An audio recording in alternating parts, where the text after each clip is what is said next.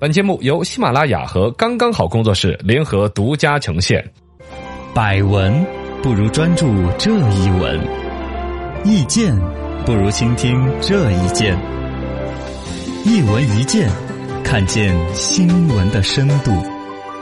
来，今天我们的深度来说一说，春运要开始了，抢票的软件你用还是不用呢？嗯啊、不用呢你就抢不到票，用呢其实有时候显得很麻烦不公正，麻烦倒没谁嫌麻烦吧有？时候他要要发到朋友圈儿，要帮让朋友加速帮你来哦，对，加速对啊对，那个很恶心，加速我都身边有朋友让我加速，对对对对你加呢倒还是不加呢？嗯啊，反正蛮尴尬的。其实包括携程啊、去哪儿了这些很大的一些旅游网站了，对这种代理抢票的业务，啊，在用户抢票成功之后收你的一些费用，按逻辑上说得过去，但真的你要仔细再一想吧，黄牛党干的不就这个事儿吗？啊，嗯对呀，干黄牛党各种打击，人人喊打，各种唾弃。但是你放给一个公司去做了，搞成一个 A P P 了，放了显得上多旗高端、多正规，好像为民这个福谋福利一干的样就是的。黄牛的事儿。啊！而且他其实他帮这个人抢了票了，那另外一个老老实实抢票的不就抢不到了吗嗯不？公平了，对吧？对，这个东西还真不能细想。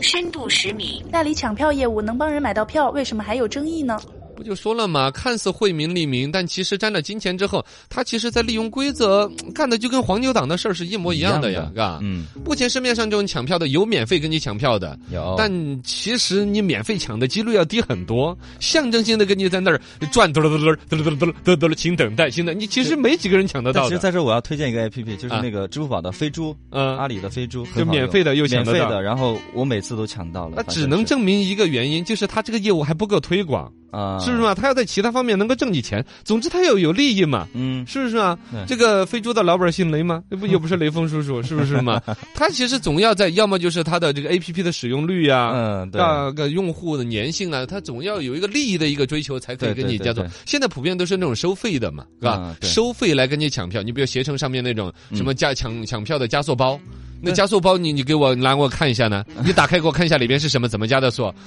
怎么凭什么这个就叫低速包、快速包、高速包，还有光速包对啊？光速包你知道光速一秒多少有公里吗？真是。你不要较这个真儿呢，不，他就抢票，凭什么分成几档嘛？这个就免费，免费的基本上就抢不到，嗯要然后加钱哦，加钱什么 VIP 通道什么什么加的，就一句话嗯嘛，加速包的价格越高，抢到票的几率就越高越快嘛。嗯，对对那对，不就说嘛，就是黄牛党干那个事儿嘛， 嘎，要不要票？要不要票？嗯嘎，嗯加嗯五十我就给你拿到哪儿了，票多快？对啊我你要那个线路啊，我那要加一百两百，哎，不就这个玩法嘛，是吧？打着免费抢票的旗号的，然后就有一些免费抢票底下，比如说兜售那个意外搭售意外保险呐、嗯附加费用啊。嗯，有很多这种东西嘛，哥，对，不不管不管他们怎么运转这个逻辑，怎么赚这个生意，其实最终实际上是一个不公平的，嘎。对呀，价高者得，得了票了，你就很不公平。加价卖票，其实破坏了正常的购票的一种秩序。是啊，我正常抢票的我就抢不到，对呀那你花钱你就抢到啊，了，就凭不什过么回呀，来说，本身手机购票这个事情，有的人都说的，还有人不会玩手机购票，嗯啊有年长的老人家，对对包括现在滴对滴打车，嗯，社会，哎你这么说来。绝对的公平好像又做不到，嘎，要允许一部分人先买到票，嗯 什么呀？都这个致富了这呢？嗯我有点看一个意思嘛。你总有一些人，他更适应时代的发展，更了解规则的调整。比如说 A P P、嗯手机端的用户的这种使用，更越娴熟的人嗯越能得到票。包括你能先去钻研到飞猪那儿，好像得票率更高，又还不花钱，对啊，某种程度又又是另外一种公平，嘎。嗯，好吧，我深们高度兴。一百米，代理抢票业务类似黄牛，那是否合法呢？呃，合不合法？反正现在其实是一个比较模糊的一个中间地带嘛，嘎。嗯首先是它的资质方面其实是有瑕疵的，本身卖火车票人家是有一套那个严格的工商啊各方面或、铁路系统的审核嘛。对啊那，大街上面有那种代理卖票的。啊有啊，这个一个是资质，二一个就收费的问题。人家代理买票那种，一张就加五块钱手续费。手续费五块钱，但你看那刚才那几哥们儿给你卖加速包多少钱？那肯定不止五块了呀。啊，加了很高的价的，这个应该是有点问题嘛。嗯二一个就捆绑销售的问题，是吧？有一些抢票软件抓住消费者急于要买票的时候，底下打勾勾选了一万多种项目，哦，是对吧？，意外项目、附加费。默认给你呃，打默认的还有这个叫做火车站的 VIP 休息 室，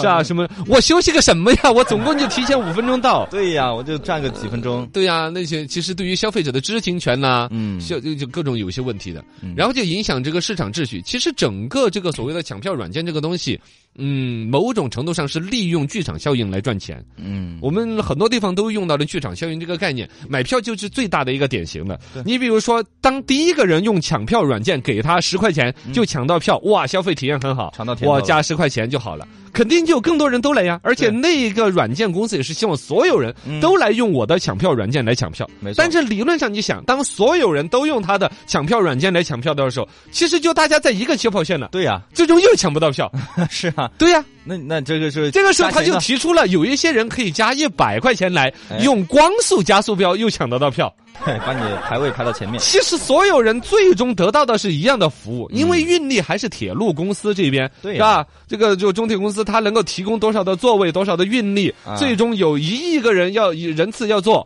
最终只有八千万个座位，那么你就有两千个人肯定是买不到票的。 啊，两千最终他制定一个游戏规则是：先谁先给我一百块钱呢，谁就可以买到票。嗯当所有人都愿意给一百的时候，他又提出谁先给一千，可以谁买到票哦， 是吧？对呀，这个剧场效应最终其实是让这一帮卖抢票软件的人，其实是永远获利，而且不断增加。嗯它其实是给消费者凭空加大了一个所谓的成本，嗯，而且所有人总总总体社会得到的服务其实是一样的。扰乱秩序，哎，就算没有代理抢票，买票难的问题又能怎么解决呢？那就解决不早了。点买票呗，